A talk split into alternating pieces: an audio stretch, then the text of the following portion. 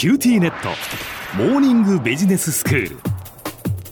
今日の講師は九州大学ビジネススクールで異文化コミュニケーションがご専門の鈴木右文先生です。よろしくお願いいたします。よろしくお願いします。先生今日はビジネスに関係した英語表現のシリーズということですねそうですね。これもだいぶ長いシリーズになっておりますけども、うん、えっ、と、産業名を始めまして、今日で11回目になります。はい、また、あの、いつもの、えー、日本標準産業分類に基づいてお話をすることになります。はい。はい、今日はですね、えっと、製造業っていうのが、実は、その、いろんな業種の中で大きな分量を占めていて、うん、でその中に24個の分類があって、えー、そのうちのですね、今日は、3つ目でございます。えっ、ー、と、繊維工業というやつで、繊維といっても、あの、いろんな意味がありますけど、ここではテクスタイルですね。はいはい。糸とか布とか。ということですね。お召し物とかというやつですね。うんうんで、こちらは、あの、日本標準産業分類では繊維工業といって、英訳としては Manufacture of Textile Mill Products。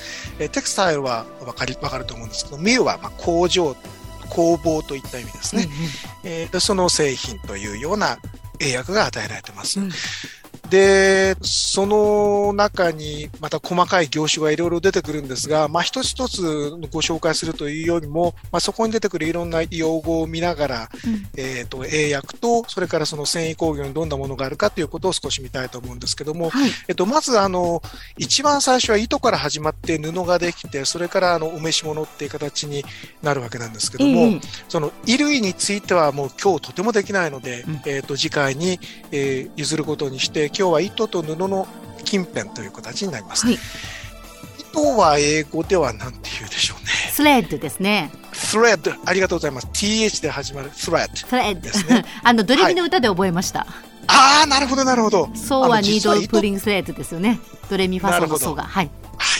糸は実はいろんな種類があるんですけども、ここではその、まあ、縫う時に使う糸のことでありまして、まあ、他にあの、いろいろあるので、えー、調べてみてください。はい。で、その糸を紡ぐ産業のことを紡績と言いますね。うんうん、えっ、と、糸辺に方向の方という字を書く紡績ですけども、うん、英語ではスペニングと言います。スピンですね。SPIN。回転するってことですか？ああと、それもあります。そうそうそう。回転させて糸を作るからっていうところから来てますね。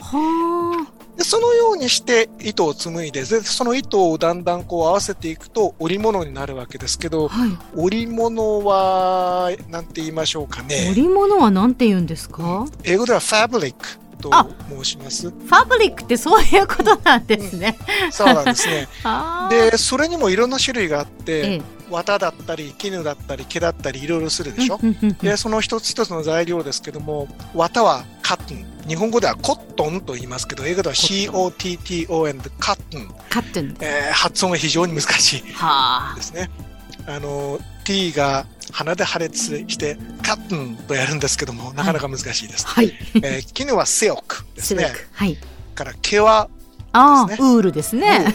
この W もまた難しいんですよ。日本語ではあの母音の「う」で始まりますけどその前に W っていう子音が入るんですね英語では。ウォってなるんですよ。ウォーウォーとなりますね。なるほど。例えば、あの、狼がウルフじゃなくて、ウォーフになるのと同じで、はいはいはい、唇を突き出して発音しますね。えー、難しいです。それからですね、朝。うん、朝は実はね、いろんな言い方があって、うん、えっ、と、英語では linen、もしくは jute と申します。あ、まあ、リネンの方がなんか馴染みがありますね。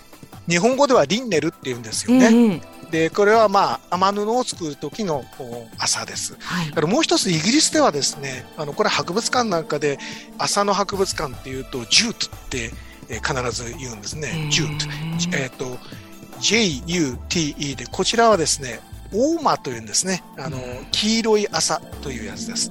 日本語でもおそらくカタカナでジュートっていう場合もあるかと思うんですね。で、その他、織物の種類としては、絨毛ですね。あの、獣の毛で作ったということで、フェルトという。フェルト生地ってそういうことなんですか、はい、そういうことですね。それから、えっ、ー、と、糸を、その普通に、えー、編むんじゃなくて、特殊な編み方をしたのは、レースと言いますな、レース。L ですね、はいはいはい、レース。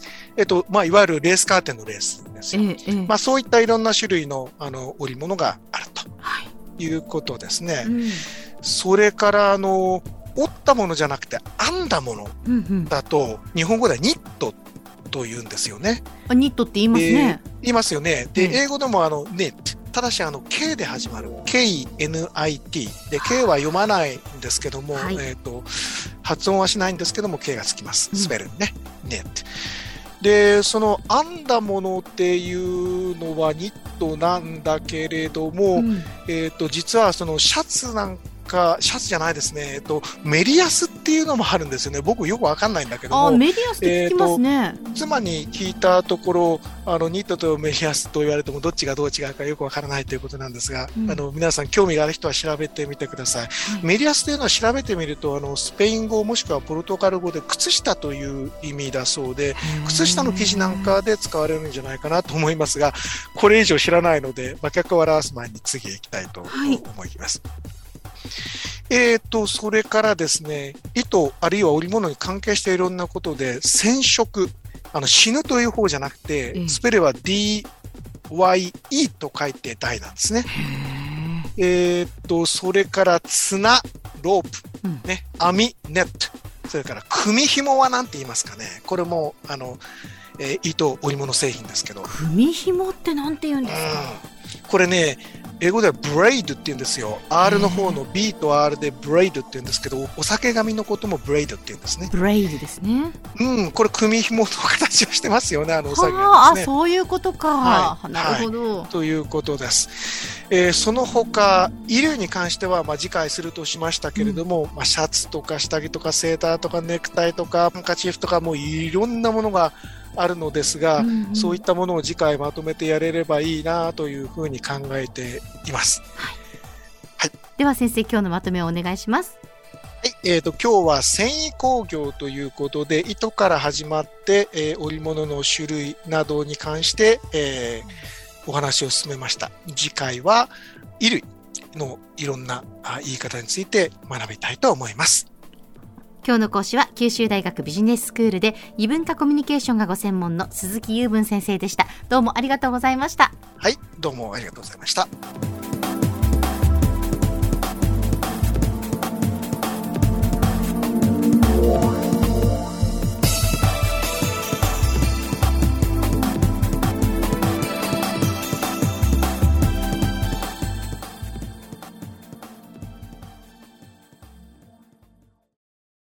QTnet。